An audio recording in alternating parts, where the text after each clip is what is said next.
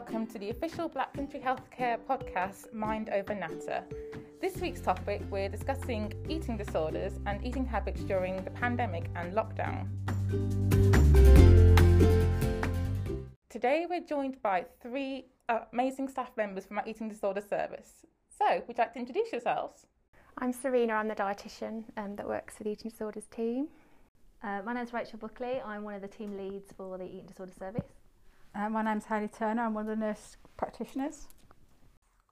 Lovely to meet you all. So, I suppose we're going to jump into some of the burning questions we have about eating disorders um, during lockdown. But I think first we'd like to sort of like tell our audience, um, I guess, a bit more about eating disorders and sort of like talk about, especially people who don't know much about it, sort of like what is an eating disorder and sort of like the common symptoms to look out for.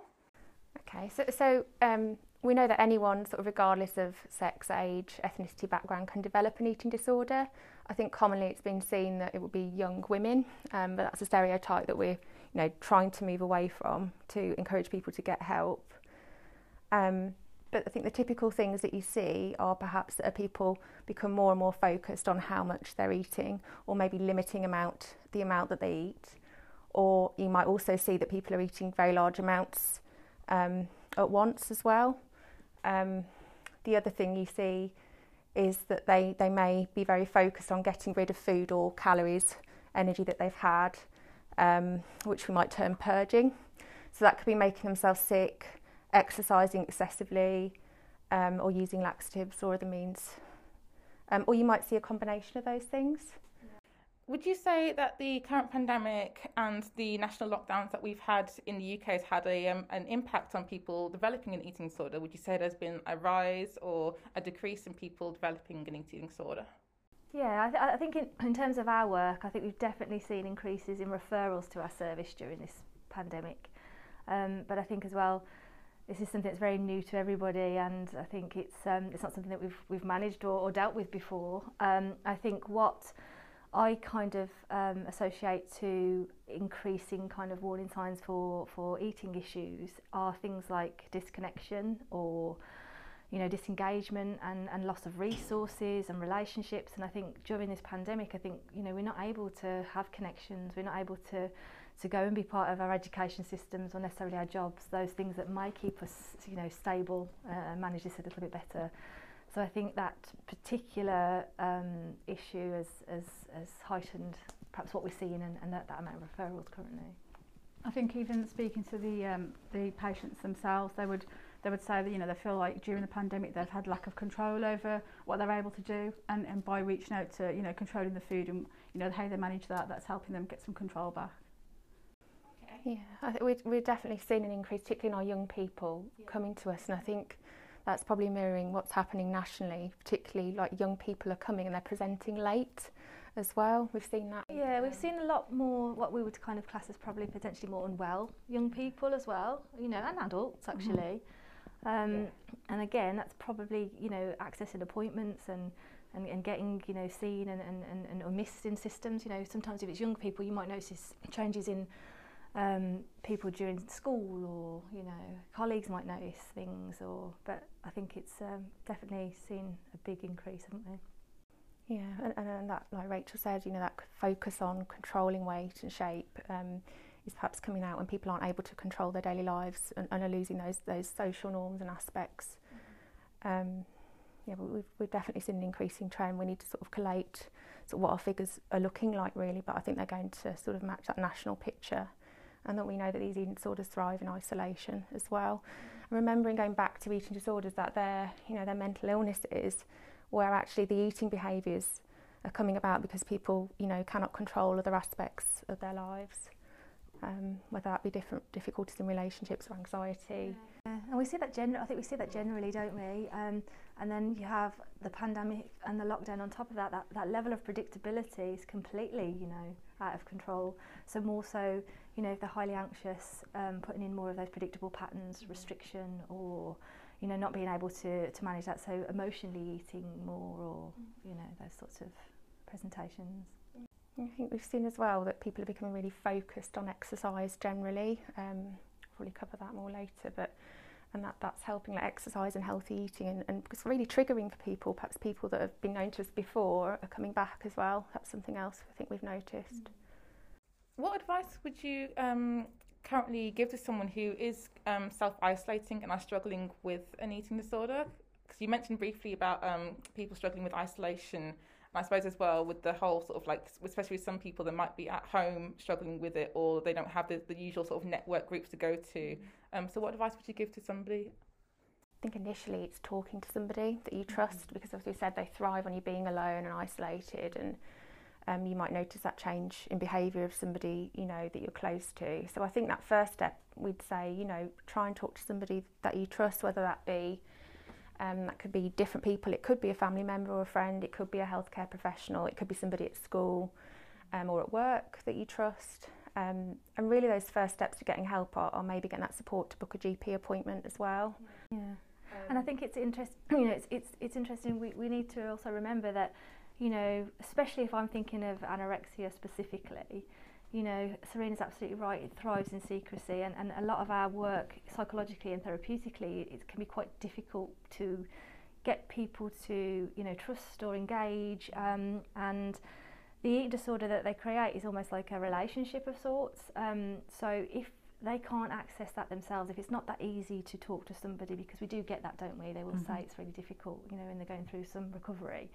It's if they live in households with other people, it's it's advice to those guys to say, do you notice changes in those family members or in your, you know, if you're working with people, and what are you noticing? And it isn't always necessarily those weight and shape issues that we would think about. It can be people being irritable, withdrawn, changes in behaviours, you know, um, doing things that perhaps is outside what they might perceived as their normal kind of routines. So I think it's just being aware and, and then addressing that in ways of, of trying to hook into what might that be about, you know, and encouraging people to reach out because they can become very unwell very quickly. Yeah.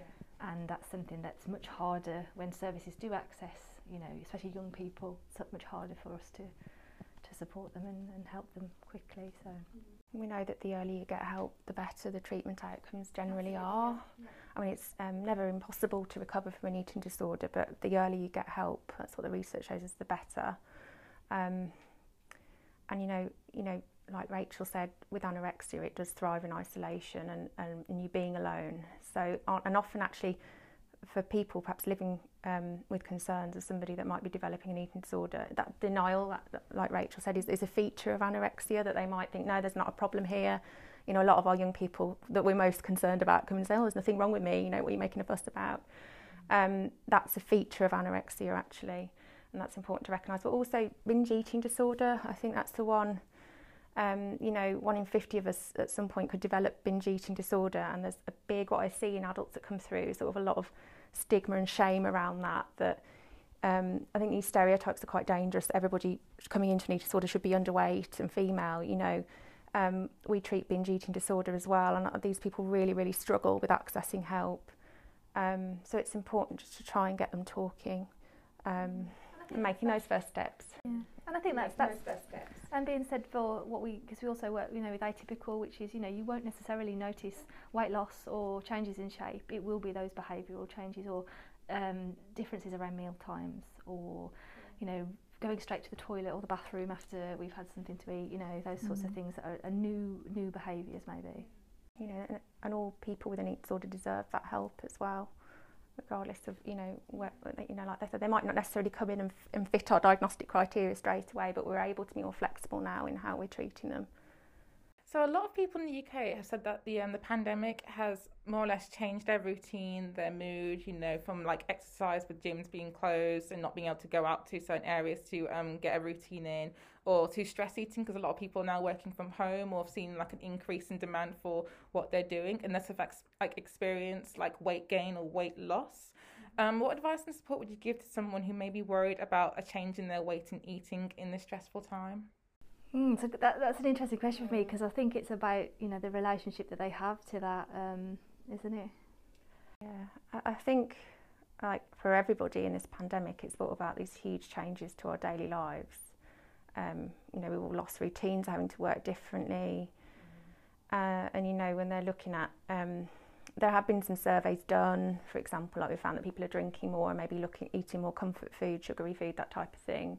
But it's recognising that actually all those sort of those uncomfortable feelings we're dealing with, the anxiety, stress, boredom, are all linked to perhaps emotional eating as well, and recognising that. And I'd say it's you know people can often feel quite alone, and again going back to that stigma and isolation it's about talking to people and um, and being kind to yourself as well. You know, perhaps looking at small goals that you can achieve rather than setting yourself. You know, a, you know, it's it's about for me as a dietitian, people not embarking on drastic dieting and weight loss attempts because we know that by cutting out meals, for example, you know, you're setting yourself up to eat more later on, and, and maybe that can drive binging behaviour. We know that from the research.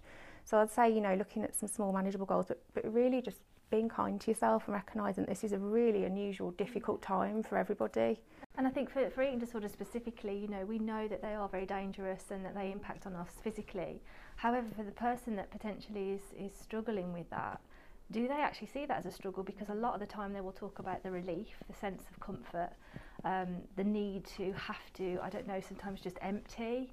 And, and when you kind of delve into some of that, you know, that's absolutely linked to you know, it's quite a punitive relationship with yourself if you're doing some of those things, and it is about you know self care and, and, and, and comfort and trying to kind of hook into some of those resources that you know do make us feel good or have done. Um, and in a pandemic, that is quite difficult. And I think you know even uh, eating disorder or not eating disorder, I think it's difficult times for for everybody. Predictability, routine, um, you know, not knowing what's going to happen and, and, and what's next. And I think, you know, we are feeling out of control. I mean, yeah, so.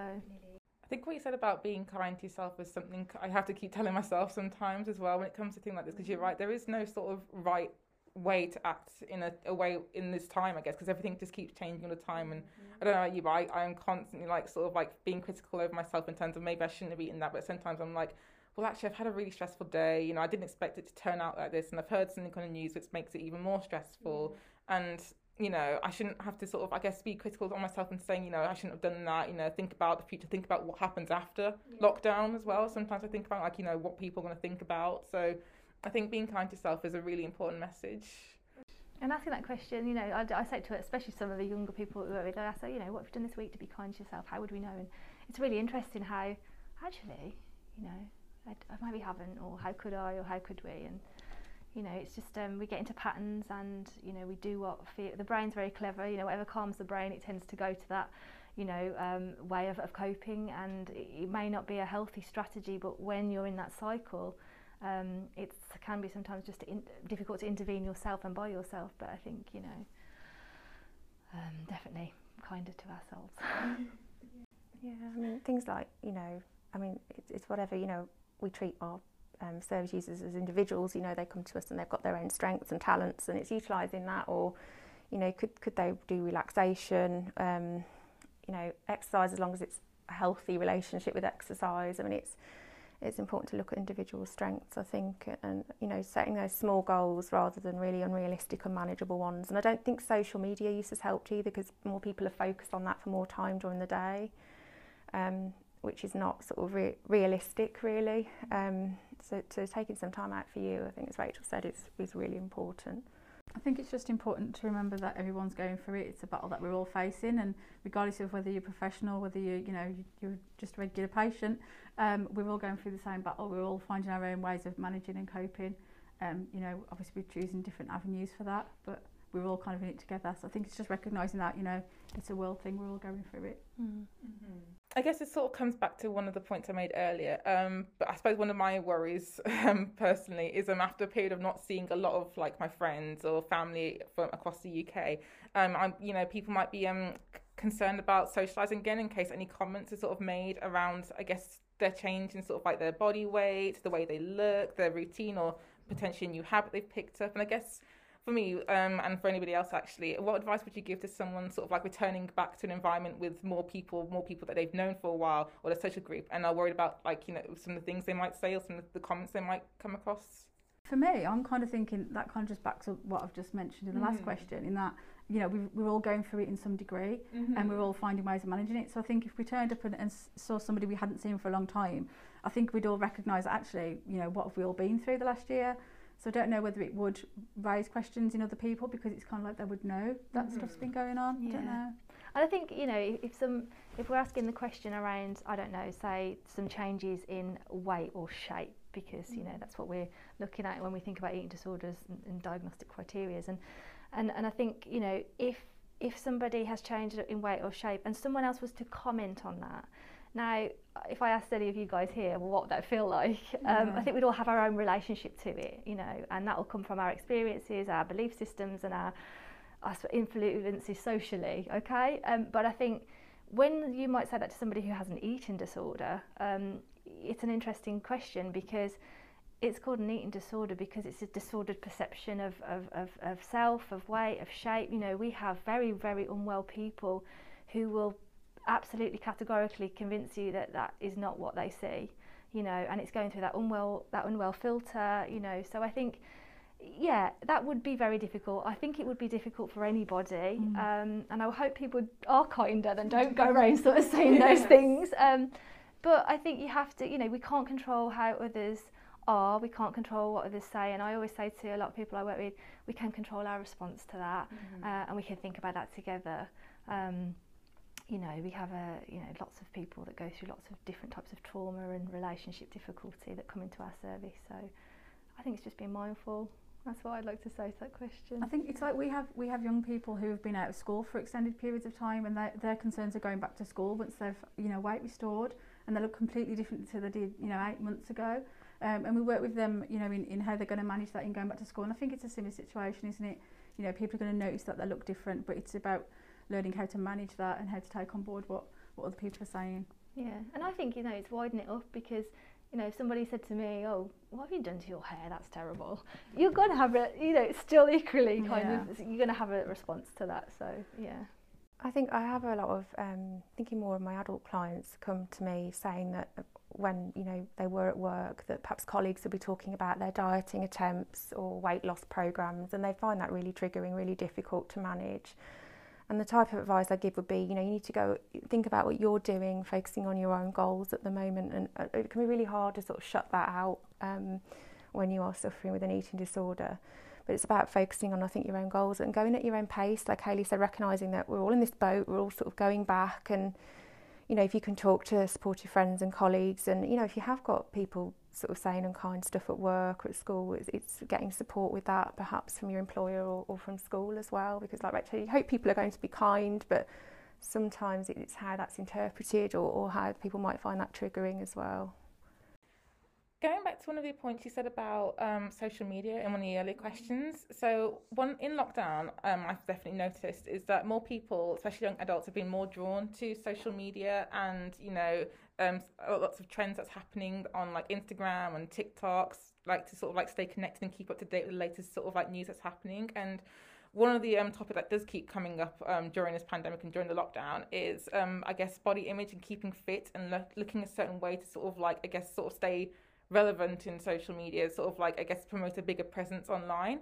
Um, so, how what advice would you give to someone who's worried about their sort of self-image on social media, on their online profiles, and what advice as well would you give to, I guess, sort of like concerned parents who might be worried about their their children on social media? Hmm.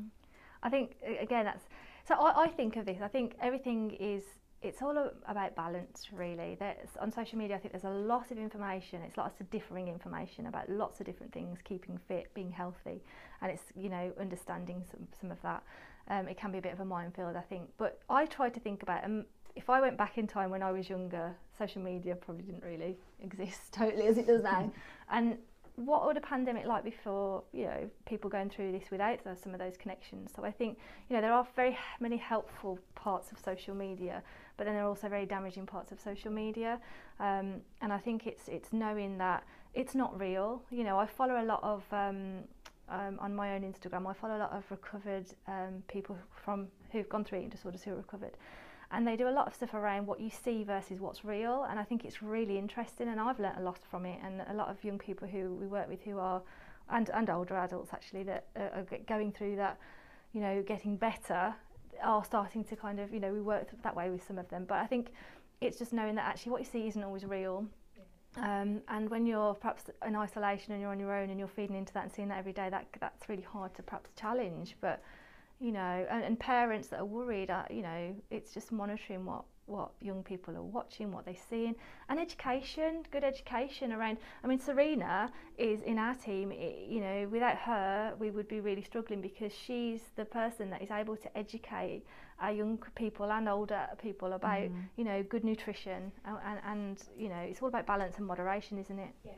Yeah, it is. And you see, like, I think, like you say, people are using social media more. They've got maybe more time where they're looking at their phones. And, and how helpful is it? You know, I mean, I see as a dietitian, you, you know, you've only got to look at Google and type one nutrient in, you get this whole host of confusing stuff. It's good for you, it's bad for you. You know, superfoods, good foods, bad foods. Really, really can be really damaging.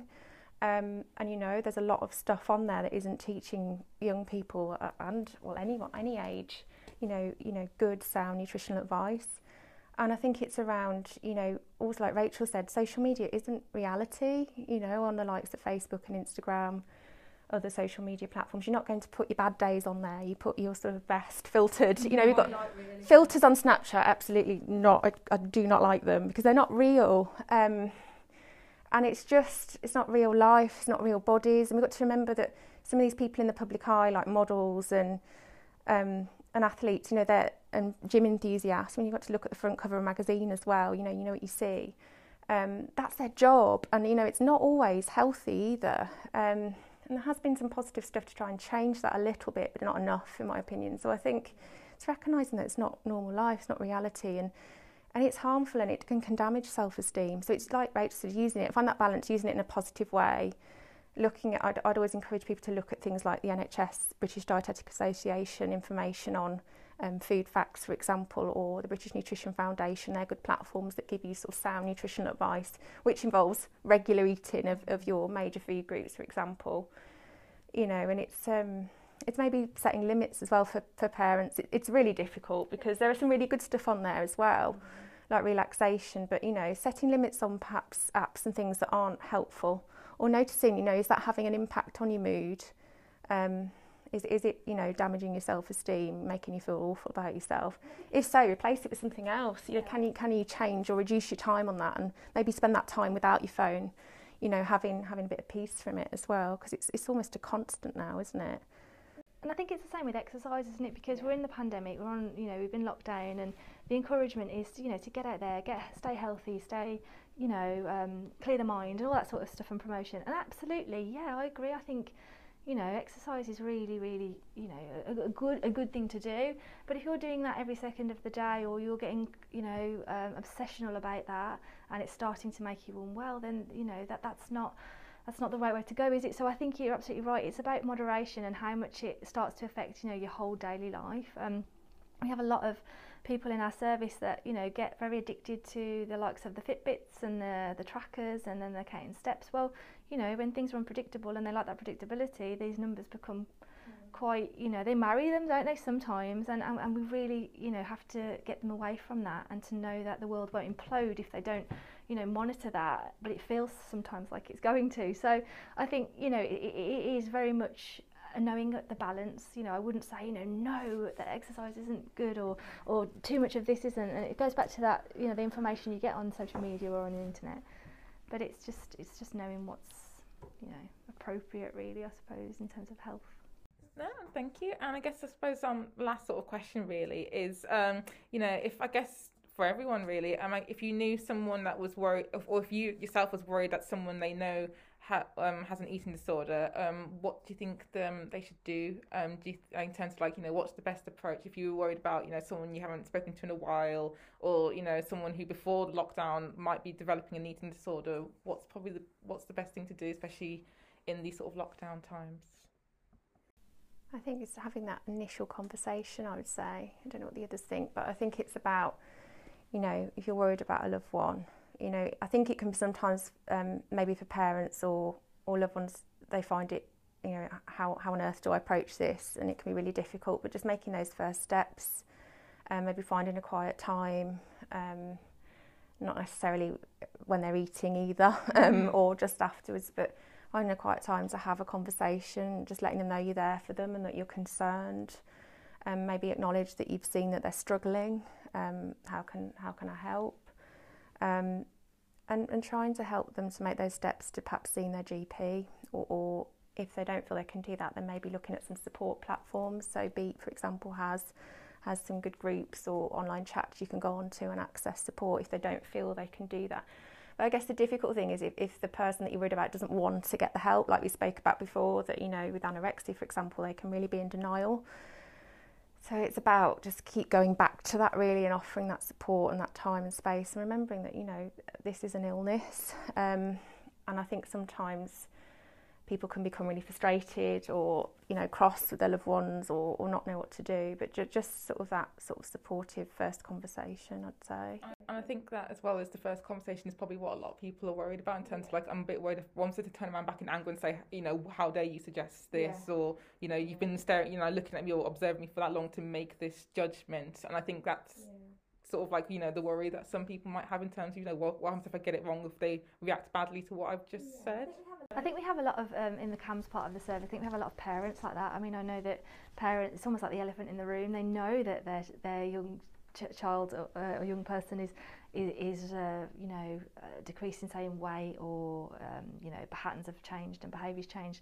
Yet they don't approach it in fear for making it worse. Um, and actually, you know, some of that I think it, it, you know it, it feeds into it, doesn't it? Really, we, we find it. We have to do quite a lot of work with parents. Um, um, to, to, to, to not be afraid to have those open conversations because especially again with restricted type uh, eating disorders we they thrive like Serena says in secrecy and the more that we step away from that the bigger they get mm. um, but absolutely finding help getting help and the quicker the better we need we need them to be I think it's thinking up. about you know the the people that they have good relationships with and yeah. sometimes we find you know whether it's teachers that are observing the young observing young people at school, or whether it's the school nurses, you know, and we have people phone us with concerns and asking us for our advice. You know, they know that we were a service.